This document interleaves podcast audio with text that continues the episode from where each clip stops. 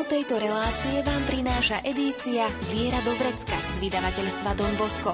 Viac informácií na www.donbosco.sk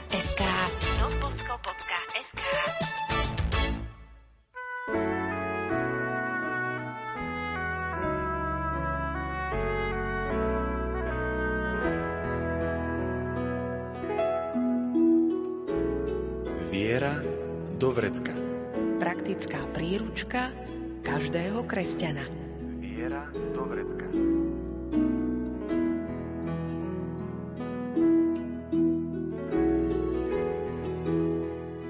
Čas na rozhodnutia je tu takmer vždy a všetci to veľmi dobre poznáme, že nie vždy sa dokážeme rozhodnúť správne. Veľkou pomocou nám môže byť hĺbka vzťahu s Bohom, modlitba a tiež sveté písmo. Dnes nám o tom porozpráva Salesián zo spoločenstva na Miletičovej ulici v Bratislave a správca farnosti Panny Márie Pomocnice kresťanov Don Marian Husár. Príjemné počúvanie vám želajú Diana Rauchová, Pavol Horňák a Andrá Čelková.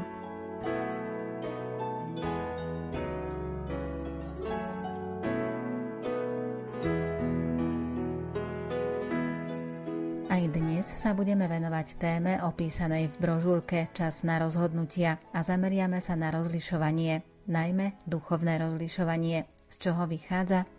Musíme počiarknúť, že duchovné rozlišovanie nie je technikou ani súhrnom metód, kritérií, ktoré automaticky vedú k objaveniu Božej vôle. Že to nie je nejaká príručka, ktorú keď si naštudujem, tak viem objavovať Božú vôľu, viem objavovať presne hnutia ducha, dobrého hnutia, zlého ducha, pokušenia, všetko prečítam hneď. Nie, to by bolo také technické. To by bolo čosi, čo by nevystihovalo ani tú hĺbku našej bytosti, Rozlišovanie vychádza zo vzťahu, v ktorom sa učím pozerať Božím pohľadom na seba, druhých, na udalosti. Je to čosi, čo by sme v prirodzenej rovine mohli nazvať intuíciou. Čiže to rozlišovanie vychádza zo vzťahu. A čím je vzťah hĺbší, tým to rozlišovanie je, môžeme to nazvať presnejšie, lepšie. Vysvetlíme si to na príklade. Na modlitbovom stretnutí sa nečakane postaví jedna žena. Moje dieťa plače, idem za ním, povie. Dieťa bolo v druhej miestnosti, takže žena nemohla začuť, že dieťa začalo plakať. Keď sa jej kňaz spýtal, ako to vedela, jednoducho odpovie. Cítila som to, že niečo nie je v poriadku. Nebola to iba obyčajná emócia, bol to akýsi jazyk srdca, intuícia v duchovnej sfére. Mama zostáva vnútorne spojená so svojím dieťatkom aj vtedy, keď je v inej miestnosti. Ak je to dobrá mama. Ak je medzi ňou a dieťaťom pekný vzťah, ak miluje svoje dieťa. Alebo príklad na inej rovine.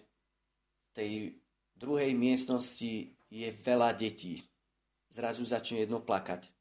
Postaví sa mama a odchádza. Idem, lebo moje dieťa plače. Čudujú sa, možno muži, ako je to možné, že vieš rozoznať ten plak svojho dieťaťa? No preto, že som jeho mamou, že som s ním spojená. A čo znamená rozlišovanie vo svojej vnútornej podstate? Rozlišovanie vo svojej vnútornej podstate znamená, že v úvodzovkách by sme mohli povedať, že cítim, vnímam, čo Boh chce. Nedokážem to niekedy logicky vysvetliť. Len ten, kto trávi čas s Bohom, dosiahne takúto intuíciu. Lebo poznáme to. Niekedy tou Božou vôľou v niektorý deň môže byť, aby som sa dlhšie modlil, inokedy Božou vôľou a túžbou je, aby som skrátil modlitbu a viacej sa venoval možno niekomu, kto potrebuje pomoc, kto prichádza. Tí svedci, ktorí nás učia tomu, že s Bohom sa hlboko stretáva pri modlitbe pre viara, svätý František Salesky, ale vie prerušiť aj modlitbu pre viára a vykročiť za núdznym človekom, ktorý potrebuje jeho pomoc a ktorý prichádza a ktorý vchádza do jeho modlitby. Ale on tú modlitbu, aj keď breviár zatvorí, tú modlitbu žije ďalej. Žije ju pri tom stretnutí s tým núdznym človekom. Alebo iný taký príklad. Po dlhoročnom manželstve vie manželka veľmi dobre vycítiť, kedy je jej muž v pohode a kedy nie. Keby sme sa jej pýtali, odkiaľ to vie, odpoveď by bola jednoduchá. A možno si ju teraz aj povedzte, ak nás počúvate, manželia. Už som s ním dlho. Keď som s ním dlho, poznám ho. Som dlho s ním. A keď je náš vzťah pekný, tak vieme, vieme vnímať, čo ten druhý prežíva. Aj v našom vzťahu s Bohom môže platiť analogicky to isté. Poznám ho, lebo som s ním dlho. Boh síce vždy zostane Bohom prekvapenia novosti, tajomným Bohom, no do určitej miery sa nám zjavuje už teraz. Čím viac som s ním, tým viac sa rozlišovanie stáva mojou súčasťou.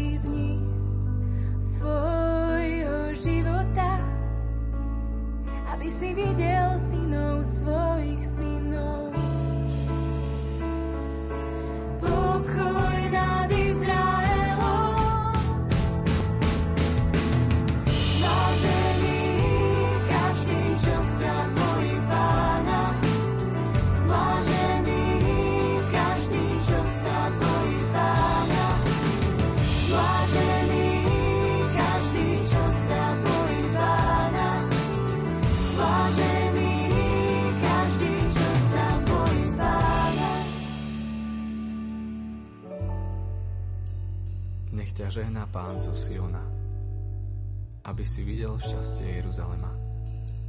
Po všetky dni svojho života, aby si videl synov svojich synov. Pokoj nad Izraelom.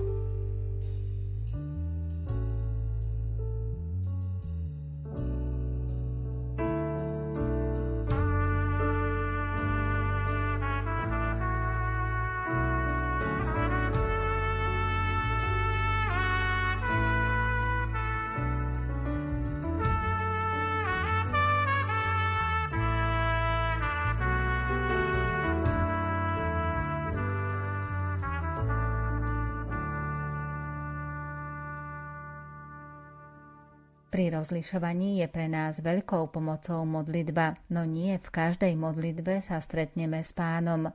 Čo nám zvykne zabrániť v tom, aby naša modlitba bola skutočným stretnutím s pánom? Je dobre uvedomiť si, že niekedy, keď zažívame miernosť v úvodzovkách pri hovorení k pánovi, táto miernosť, to, že do tej modlitby nevložíme úplne celých seba, to, že možno v tej modlitbe úplne tak nevieme sa otvoriť, alebo možno niekedy nechceme, tak táto miernosť pri hovorení k pánovi môže poukazovať aj možno na také naše prianie podvedome udržať si určitý emocionálny odstup. Rovnako ako tomu býva v iných vzťahoch. Spomeňme si napríklad na návštevy z povinnosti, na ktorých neboli sme sami sebou. Po takýchto stretnutiach bývame unavení, a k hĺbšiemu stretnutiu medzi osobami vlastne ani nedošlo. Tie také návštevy z povinnosti, možno poznáme ten vtip, hovorí manželka manželovi, tak sa mi nechce ísť na tú návštevu k tým susedom, tak sa mi nechce ísť. Ale keď si predstavím, akú radosť by mala tá suseda, keby sme tam nešli, tak sa premôžem.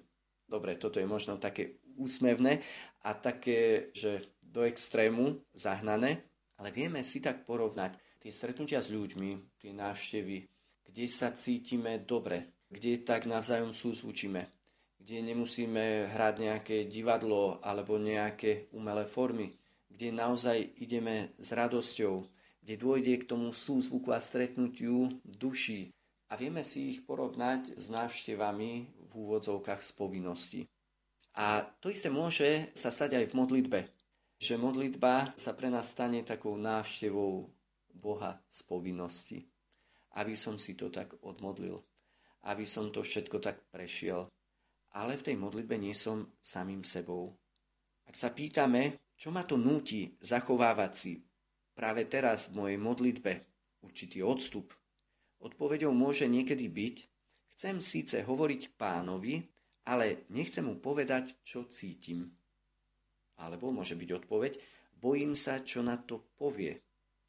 Ak človek už zakúsil pútavý a živý dialog s pánom, môže túto skúsenosť použiť ako meradlo pre porovnanie s okamihom, keď rozhovor začne viaznuť a pán sa zdá byť vzdialený. Že môžeme si to tak porovnávať. Keď sme zažili takú autentickú modlitbu, tak tieto okamihy autentickej modlitby môžeme porovnávať s modlitbou, kedy to viazne. A môžeme sa pýtať, s akým postojom som bol vtedy v modlitbe, keď to bolo autentické. A prečo sa takéto viaznutie rozhovoru a vzdialenosť od pána dostaví?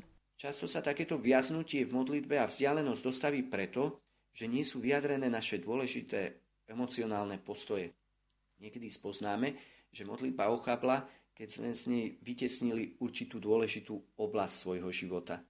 Modlitba zostane slabá dovtedy, kým sa k tejto téme nevrátime. Ak napríklad muža trápi to, ako vychádza so svojou manželkou a napriek tomu si v modlitbe nedovolí na tento problém ani len pomyslieť, pravdepodobne zistí, že jeho modlitba je nudná.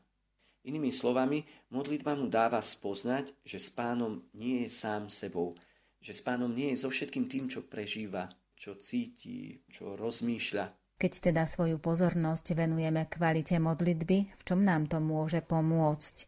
Pozornosť venovaná kvalite modlitby nám pomáha rozlíšiť, kedy sme slepí k svetlu našich životov.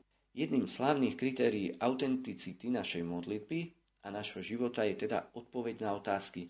Mám čo povedať pánovi, ktorý pre mňa veľa znamená? A hovorí mi on niečo?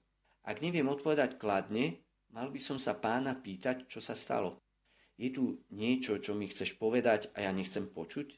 Alebo je tu niečo, čo sa zdráham ja povedať tebe? Keď vyjadrujem skutočne tie najhlbšie svoje postoje týkajúce sa môjho života, modlitba sa stáva živou a pútavou. Keď to nerobím, modlitba sa stáva nudnou. Nie som tam sám sebou, nie som tam so všetkým tým, čo žijem.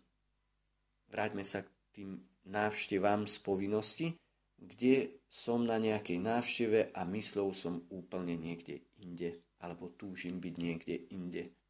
Možno pozerať zápas Ligy majstrov. thank you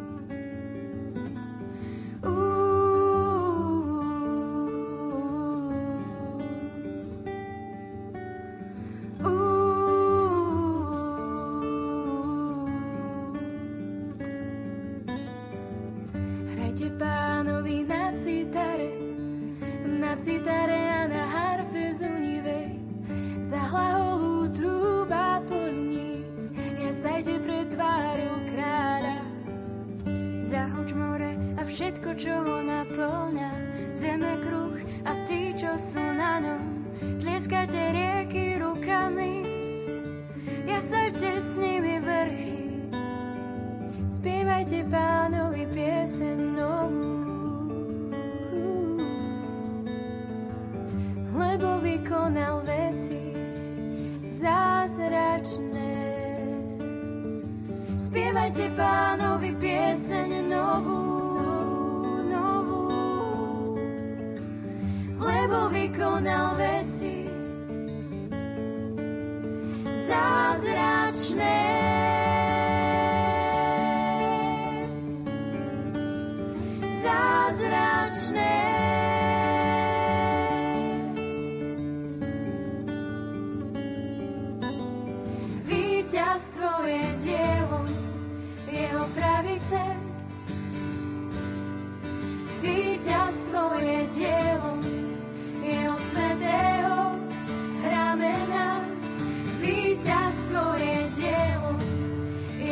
pravice. Víťazstvo je dielom jeho svetého ramena. Spievajte pánovi pieseň novú, novú, lebo vykonal veci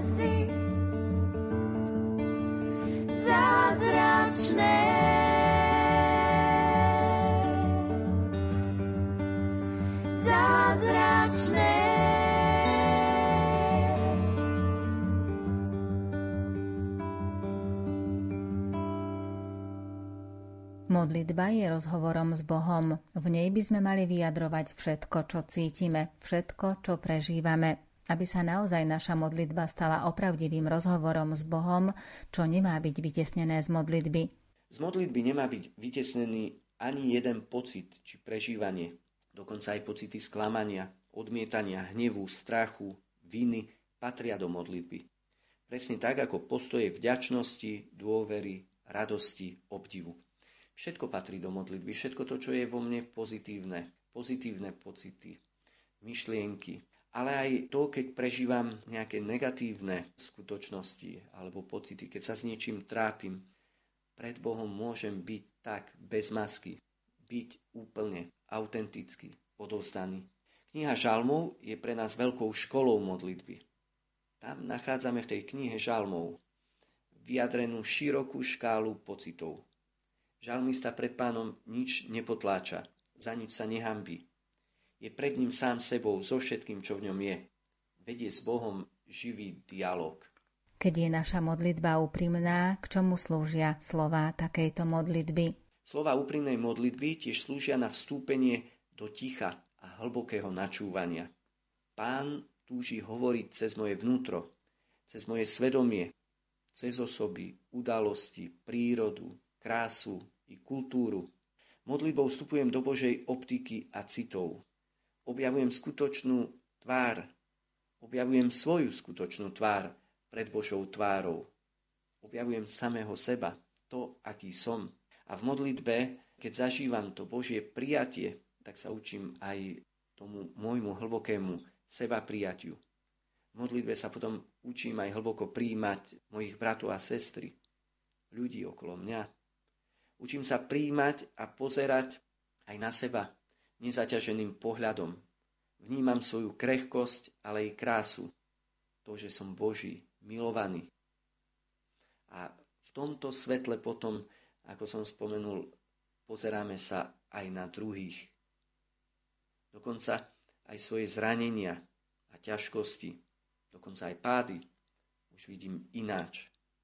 Cez to všetko ku mne túži prehovoriť pán. Rany sa môžu stať perlami, hovoria mnohí tí duchovní otcovia. Učia ma viac milovať. Starobila modlitba, Pane, pretvor moje srdce podľa Tvojho srdca, sa môže stať úprimným vyjadrením túžby, aby ma Pán premienal. Môže sa stať takým úprimným vyjadrením mojej odovzdanosti sa. To otvorené srdce do ktorého potom s radosťou, s veľkým šťastím, s nepredstaviteľným šťastím vstupuje pán, aby tam zotrval. K premene nám môže pomôcť aj nové poznanie, ako napríklad v nasledujúcom skutočnom príbehu. Bol obľúbený pre svoju príjemnú dobrácku povahu. Patril medzi tých, o ktorých sa hovorí, že sa im vydarí všetko, čoho sa dotknú. K tomu trefný humor a majstrovská hra na gitare. Všetci ho mali radi. Cítili sa pri ňom jednoducho dobre. Napriek originalite a mnohým talentom sálala z neho zle skrývaná bojazlivosť a neistota. Aj to však bolo sympatické, hoci jeho to trápilo. Dievčatá sa doslova predbiehali, aby získali jeho srdce. Raz počas duchovných cvičení prišiel za mnou a začal rozprávať o čom si, čo dlhé roky ani sám netušil. Len nedávno sa od svojej mamy dozvedel, že keď ho čakala, otec ju nútil ísť na potrat. Veľmi sa natrápila ale boj o jeho život vyhrala. Nepoddala sa tlaku manžela a tak sa Andy mohol narodiť. Teraz už chápem, hovoril so slzami v očiach. Ten pocit neistoty, ktorý ma roky trápi, obava, či ma tí druhý príjmu, či som dosť dobrý. Po chvíli ticha pokračoval. Ale je oslobodzujúce vedieť, kde sa to začalo. To prvotné neprijatie. Spoznať, že aj keď otec ťa nechce, Boh o teba stojí. A dal silu mojej mame. Vždy, keď mi bude ťažko, poviem si, že láska je silnejšia.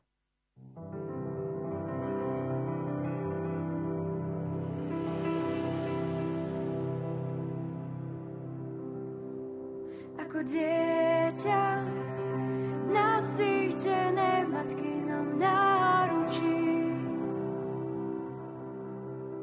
Ako dieťa nasýtené,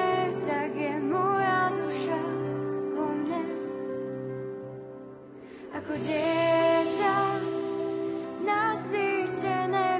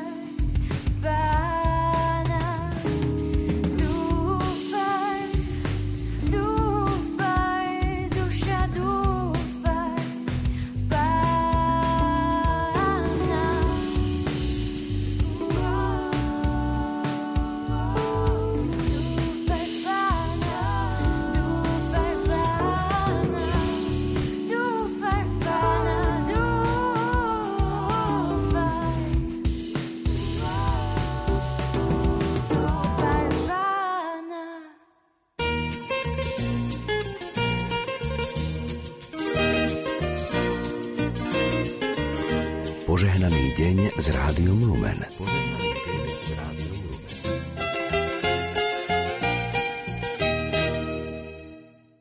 O kritériách rozhodovania sme hovorili už v predchádzajúcich vydaniach relácie a z čoho vychádza rozlišovanie. Naznačili sme, že rozlišovanie vychádza z hlbokého vzťahu s Bohom. Čím hĺbšie sa v úvodzovkách poznáme, tým viac a dalo by sa povedať presnejšie, vieme tak objavovať jeho túžby, jeho pozvania, jeho inšpirácie, tým viacej vieme tak spoznávať jeho prítomnosť a žiť v jeho prítomnosti, žiť v ňom. Tí mystici dokázali za všetkým vidieť Božiu krásu, Božiu prítomnosť, Božiu blízkosť. V modlitbe, v hlbokej modlitbe, autentickej modlitbe, kde v takej odozdanosti prežívame úprimné, hlboké stretnutie, tak tam sa učíme, učíme aj hlbokému rozlišovaniu ale potom aj život ako modlitba. Život, ktorý žijeme s Bohom, tam sa učíme tiež hlbokému rozlišovaniu. Takže potom sa to tak už neoddeluje chvíle modlitby, chvíle života, chvíle s Bohom a profánne chvíle. Ale všetko sa stáva, mohli by sme povedať, takou modlitbou. Všetko sa stáva ponorené do prítomnosti Božej, do lásky Božej. A potom z toho, kde si vo vnútri vychádza tá hlboká radosť, tá hlboká tichá radosť života s Bohom, ktorý je krásny. Vtedy môžeme žiť aj tak autenticky všetky vzťahy, či s najbližšími, v rodine, v komunite, ale aj vzťahy s ľuďmi, ktorí sú možno vzdialenejší, ktorých až tak nepoznáme. Ten súzvuk a jednota so stvorenstvom. Kde ešte nachádzame súbor kritérií pre rozhodovanie o pravosti duchovnej skúsenosti? Ďalším takým súborom kritérií pre rozhodovanie o pravosti duchovnej skúsenosti môžeme nájsť popísaný u svätého Pavla. Nachádzame ho v tradícii, ten súbor kritérií, ktorá čerpá z Pavlovho listu Galatianom. 5. kapitola 22. až 23. verš. Môžeme si tam prečítať. Ale ovocím ducha je láska, radosť, pokoj, trpezlivosť, vľúdnosť, dobrota, vernosť, tichosť, zdržanlivosť. Tieto kritéria však nie je ľahké používať. Prečo? Napríklad niekedy môžeme počase zistiť, že to, čo sa zdalo ako rozvíjanie mojej pokory a poslušnosti, bola vlastne rezignácia na osobnú zodpovednosť. Alebo čo sa javilo ako rast v trpezlivosti, môže byť dôsledkom potláčenia hnevu a neskôr sa to nepriamo prejaví v podobe frustrácie, depresie a v pocite, ako by človek šiel v modlitbe proti betonovému múru. A ako je to so znakmi vymenovanými v Pavlovom liste? Znaky vymenované v Pavlovom liste sa zdajú absolútne a dokonale. Skutočnosti sa však takto nevyskytujú.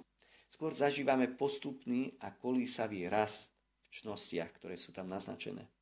Ak však pochádzajú z ducha, dostavujú sa nie jednotlivo, ale všetky naraz. Trpezlivosť neprichádza dlho po láske a radosti. Objavuje sa aspoň v zárodočnej podobe spolu s nimi. Rast nemusí byť rovnomerný. Vľúdnosť môže byť celé mesiace nápadnejšia než radosť, ale nikdy nebude prekážať rastu radosti. Kde medzi čnosťami dochádza k stretom, alebo kde jedna z nich úplne chýba, tam by sme mali tušiť klam. Vezmime si napríklad zasveteného človeka, ktorý sa usiluje o zdržanlivosť, čistotu. Ak jeho úsilie vedie k tvrdosti, nedostatku radosti, k strate pokoja, môžeme bezpečne označiť takúto zdržanlivosť za klamnú. Od čoho závisí schopnosť používať kritériá z Pavlovho listu? Schopnosť používať kritéria z Pavlovho listu v konkrétnej situácii však závisí od ich intuitívneho uchopenia a rozoznania ich rozvíjajúcej sa prítomnosti. Ak napríklad nemáme aspoň základné pochopenie trpezlivosti, môže sa nám stať, že budeme očakávať živú radosť tam, kde rícou odpoveďou ducha bude v danej chvíli trpezlivé znášanie depresie. Pôsobenie ducha totiž prebieha nečakanie rozmanitými spôsobmi Ak to objavíme, začne sa aj naše vnímanie rozširovať. Stávame sa pružnejšími, otvárame sa novosti a originalite. A zase sme tu pri tej hĺbke. Že jednoducho kritéria sa nedajú používať ako nejaká príručka na práčku alebo na mobil. A zda najjasnejšia odpoveď prichádza, keď sa pýtame, čo by urobil Ježiš. Čo by urobil na mojom mieste Ježiš teraz v tejto situácii? Toto kritérium kresťanská tradícia považovala za jedno z najspolahlivejších znamení. Či v určitej situácii človeka vedie Boh. Užitočnosť tohto kritéria však závisí od toho, ako dobre sme v úvodzovkách spoznali Boha.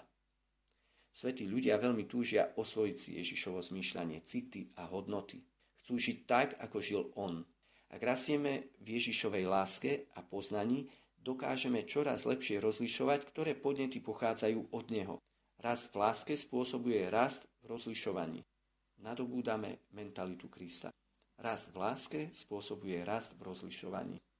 Toto je veľmi dôležité. Možno poznáme ľudí, ktorí sú preniknutí Bohom a vyžarujú svetlo, vyžarujú akési prijatie. Cítime sa pri nich veľmi dobre. Sú nám oporou, povzbudením, vedia nás pochopiť, vedia nás prevádzať, vedia nás inšpirovať. Cez ich život môžeme objavovať to, ako človeka vedie Boh. Môžeme zažívať povzbudenie. Môžeme objavovať cez ich život krásu Boha. Kto si tak krásne povedal jeden z teológov, keď sa pýtal na skúške svojho žiaka. Povedz mi nejaké dôkazy Boha. A teraz ten študent začal rozprávať všetky možné dôkazy, tie cesty, ktoré smerujú k Bohu, či na filozofickej rovine. Krásne teologické úvahy Zastavil ho profesor. Nie. Povedz mi dôkaz Boha. Nevedel si študent poradiť a vtedy mu profesor povedal, ľudia, ktorí sú svedci, ľudia, ktorí žijú s Bohom, ľudia, ktorí žijú lásku. Až tak žijú lásku, že sú ochotní položiť svoj život za druhých, za vieru, za Boha. Tí svedci, ktorí svojou láskou poznačili svoje okolie, svet aj dejiny. Tí ľudia, ktorých keď stretneme, tak si povieme, Boh musí byť krásny, tento človek je takýto. Boh musí byť úžasný, keď tento človek takto miluje. Keby sa nás Pán nebo ujal, keď ľudia povstali proti nám,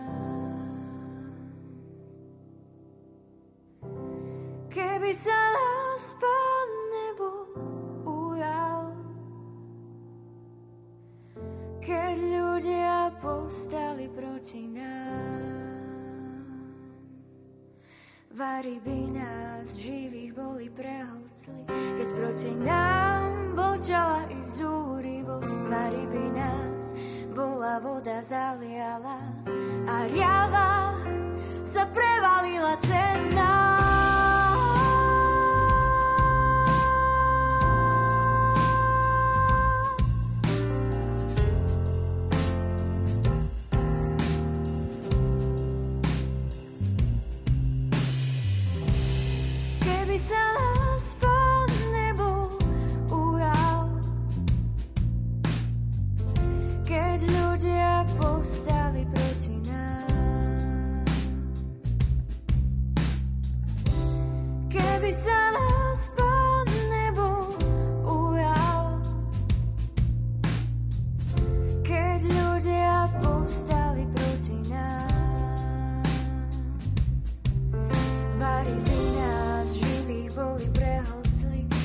Proti nám bočala ich zúrivosť, tvary by nás bola voda zaliala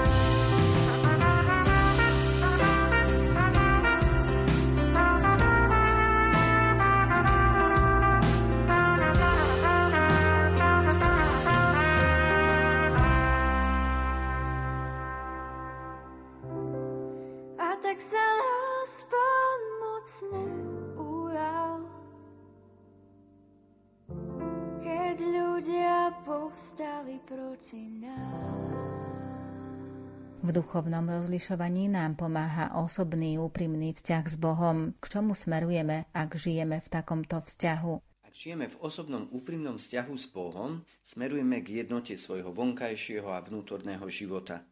Celá kresťanská duchovná tradícia sa veľmi podozrievavo stavia k tzv. mystikom v úvodzovkách, ktorí sú ponorení v modlitbe, ale ktorí si na druhej strane nikdy neurobia čas na pomoc napríklad pri umývaní riadu. Rovnako podozrivá je modlitba mystika v úvodzovkách, ktorý odmieta načúvať akémukoľvek inému hlasu, než hlasu vlastného vnútra. Kam vedie človeka pravá duchovná skúsenosť? Práva duchovná skúsenosť vedie človeka k jednote. K jednote medzi tým, čo žijem a čo sa modlím. K jednote života. Bosko, ktorý bol taký originálny, nám ponúka úžasne nádhernú spiritualitu zjednotenia, tzv. kontempláciu v činnosti. Hovorí o tom, že sme povolaní učiť sa prežívať život v zjednotení. Prežívať život ako modlitbu, ponorený v Božej blízkosti, v radosti, v takom svetle. Vnímať tie pozvania Božie počas konkrétneho každodenného života, plnení si svojich povinností v tom, čo život prináša skladať zo svojho života takú mozaiku krásneho obrazu. Život v zjednotení. Nerozdeľovať svoj život na oblasti, kde teraz prežívam veci duchovne a teraz prežívam veci svetsky. Kresťan prežíva všetko tým Božím spôsobom. Modlitba má nás tak naučiť citliviť si srdce, aby sme dokázali žiť pekne s Bohom, aj počas toho, ako pracujeme, aj počas toho, ako prežívame koničky, počas toho, ako robíme dobro, aj počas oddychu a rekreácie. Tereska z Lisie hovorí, že počas svojho života mala veľmi málo nejakých silných, intenzívnych zážitkov pri modlitbe. Väčšinou jej modlitba bola skôr taká suchopárna, ale zostala jej verná a práve tá modlitba jej tak citlivila srdce, že potom dokázala prežiť celý deň pekne. Hovorí, vždy počas dňa som sa potom vedela rozhodnúť správne a tieto správne rozhodnutia pripisuje práve tej vernosti tým chvíľam modlitby. Alebo na druhej strane matka Teresa, keď sestry prichádzajú za ňou a ju prosia, či môžu otvoriť ďalší ústav pre chudobných, tak sa ich pýta, a máme vo svojom dennom programe ešte o pol hodinu navyše pre adoráciu? Ak áno, potom môžeme rozšíriť aj svoju činnosť. Ak nie, potom už činnosť nerozširujme. To zjednotenie života je takým ukazovateľom toho, či naša spiritualita je zdravá. Taktiež to zjednotenie, ako sme naznačili, tomu že na jednej strane načúvam tým hlbokým hnutiam v sebe, tým inšpiráciám, na druhej strane načúvam aj okoliu a nachádzam tú cestu takého zjednotenia v tom. Práva duchovná skúsenosť vedie človeka k jednote s jeho spoločenstvom a privádza tiež k otvorenosti iným hlasom, zvlášť hlasu legitímnej autority v cirkvi. Niekedy to môže viesť aj k napätiu, zápasu, pretože pravá poslušnosť musí verne načúvať tak vnútorným, ako i vonkajším hlasom a nemôže príliš unáhlene prijať jeden na úkor druhého. Takým krásnym príkladom je nám v posledné roky aj u nás už začína byť taký známy páter Dolindo Ruotolo, ktorého proces blahorečenia prebieha. Tento sicilský kňaz, ktorého život svedčí o tom, ako dokázal byť napriek obrovským ťažkostiam a takým pnutiam verný cirkvi. Zostať verný cirkvi vtedy, aj keď bol nepochopený od predstavených alebo od hierarchie. Zostať verným aj vtedy, keď veľmi silno prežíval tie vnútorné také hnutia a také vnútorné zjavenia tých posolstiev, ktorými Ježiš chcel pozbudiť kňazov aj ostatných ľudí. Ale napriek nepochopeniu Napriek aj tomu, že v živote prežíval to, že mu bolo zakázané slúžiť svetu omšu, spovedať, dokonca ísť na adoráciu v určitom období, nevzbúril sa, ale hľadal cestu, ako zostať verný cirkvi, ako milovať církev.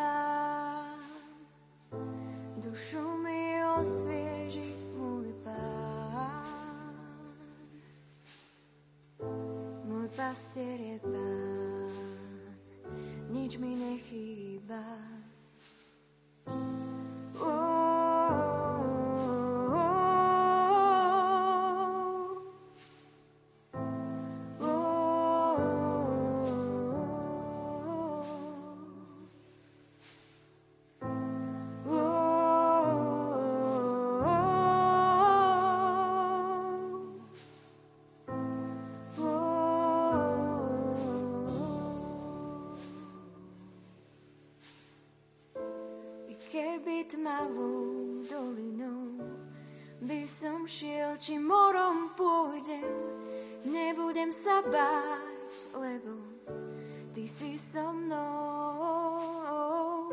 Tvoj prúd i palica, tie sú mi útechou.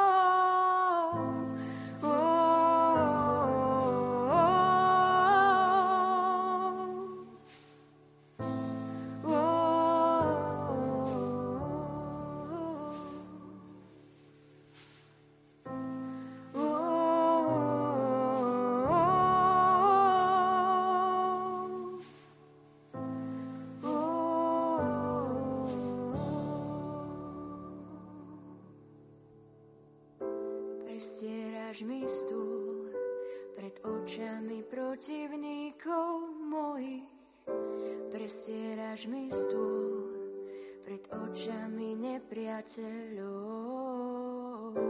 Prestieraš mi stôl pred očami protivníkov mojich. Prestieraš mi stôl. Uou.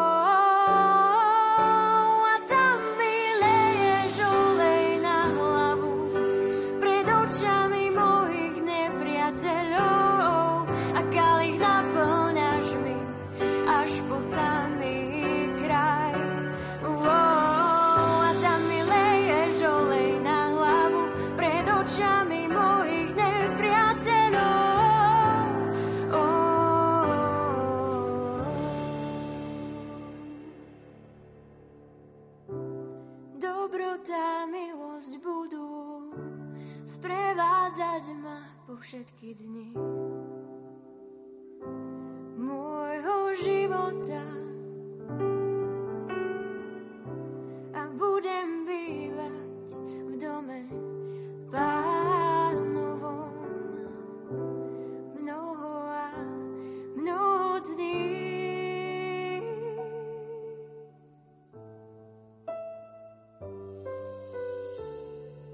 Vysvetlili ste, že pravá duchovná skúsenosť vedie človeka k jednote s jeho spoločenstvom a privádza tiež k otvorenosti iným hlasom, zvlášť hlasu cirkvy. Nie vždy je to ale bez akýchsi napätí či zápasov. Niekedy to môže viesť aj k veľkému napätiu, zápasu, pretože pravá poslušnosť musí verne načúvať, ako sme spomenuli, tak vnútorným, ako i vonkajším hlasom a nemôže príliš unáhlene prijať jeden na úkor druhého. A kedy je ešte potrebná veľká opatrnosť? Veľká opatrnosť je potrebná aj vtedy, ak niekto príliš absolutizuje nejakú časť pravdy, vytrhnutú z kontextu celku pravdy s veľkým P. Ovocím takéhoto nezdravého prístupu, ktorý má iba málo spoločného s vnúknutiami Božieho ducha, sú mnohé prejavy fundamentalizmu. Nezabudnime, že zlý duch absolutizuje detaily. Ak príliš rýchlo vyťahuje meč, aby som bránil za každú cenu v úvodzovkách dobrú vec, ak v hneve horlím za Božie veci, svedčí to o tom, že som ešte asi príliš naviazaný na svoje ego. V Božej skutočnosti sa nikdy neobraňujú mečom a násilím. Majú svoju vlastnú silu a presvedčivosť. A keď som otvorený Božiemu duchu, tak toto prežívam s takou dôverou, že Pán Boh si nájde cesty, ako presadiť tú svoju dobrú vec. Toto kritérium nám môže veľmi pomáhať zorientovať sa aj v tých dnešných časoch, kde, keď sa pozrieme aj okolo seba, nájdeme spústu napätí, nevraživosti, spústu tých presadzovaní tej svojej ideológie, ktorú určité skupiny vnímajú za tú najsprávnejšiu. Keď sa pozrieme do spoločenského života, aj tam cez toto kritérium môžeme objavovať, čo je skutočnosťou Božieho ducha a čo nie je. Veľmi nám to tak môže pomôcť tak demaskovať aj niektoré ideológie, ktoré sa môžu tváriť až tak príliš kresťansky, ale nie sú v sebe plno nenávisti. Môže nám to pomôcť tiež správne rozlišovať medzi skupinami, ktoré na jednej strane absolutizujú nejakú pravdu z kresťanskej náuky alebo viery a na druhej strane potierajú iné kresťanské hodnoty. Čo zistíme na ceste očisťovania a prehlbovania vzťahu s Bohom? Na ceste očisťovania a prehlbovania vzťahu s Bohom v jej pokročilých etapách budeme postupne zisťovať, že čoraz menej budeme potrebovať pravidlá rozlišovania, lebo všetko sa stáva ponorené do prítomnosti Božej. Čím viac som s ním, tým viac sa rozlišovanie stáva mojou súčasťou.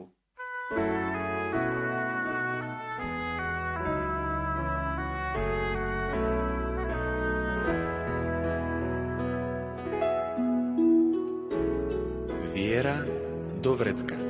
Praktická príručka každého kresťana. Viera do vrecka.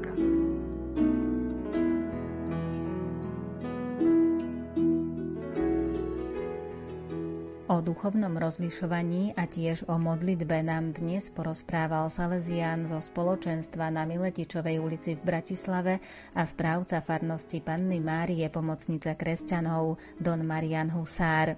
Ak ste nás počúvali pozorne, s ľahkosťou odpoviete na súťažnú otázku, v ktorom Pavlovom liste nachádzame súbor kritérií pre rozhodovanie. Odpovede posielajte buď na e-mail lumen.lumen.sk alebo na adresu Rádio Lumen, kapitulská 2 97401 Banská Bystrica. Nezabudnite napísať aj svoje meno a adresu a tiež názov relácie Viera do vrecka. Zažívame aj situácie, keď sa nám zdá všetko tmavé a zahmlené. Ako zostať aj v takýchto chvíľach verný Božiemu volaniu? O tom si povieme na budúce. Na príprave dnešného vydania relácie sa podielali Diana Rauchová, Ondrej Rosík, Pavol Horňák a Andrea Čelková. Tému tejto relácie nájdete v edícii Viera do vrecka z vydavateľstva Don Bosco. Viac informácií na www.donbosco.sk donbosco.sk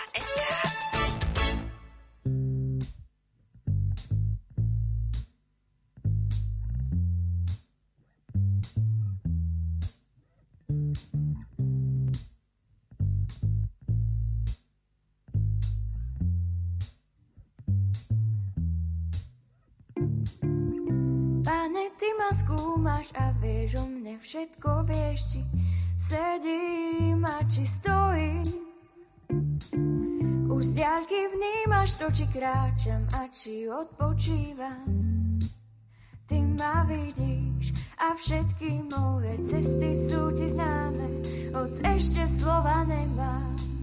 Ty, pane, už vieš, čo chcem a všetky moje cesty sú hoc ešte slova nemám.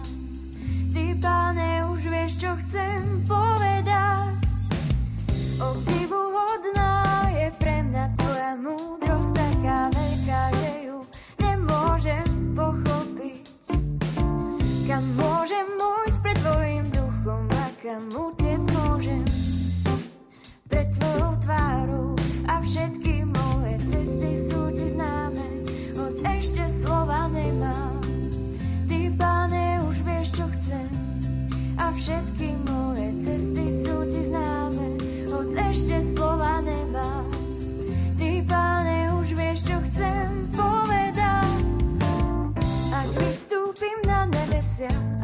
اسم دو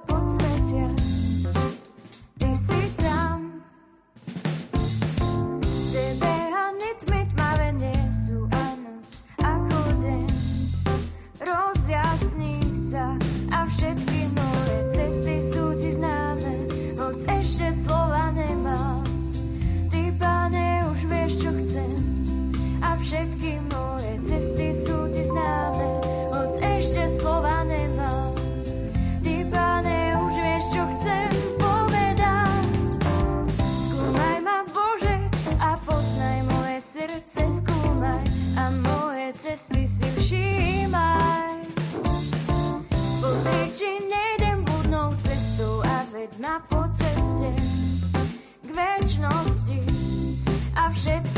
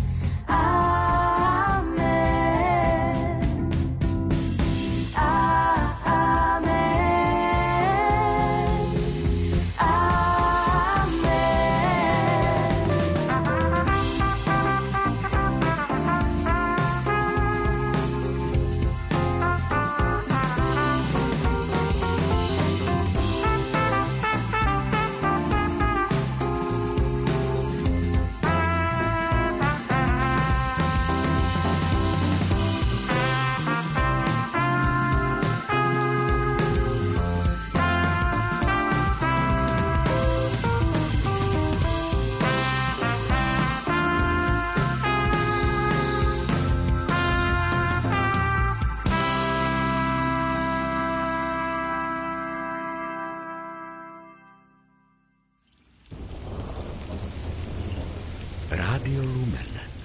Rádio do každého počasia.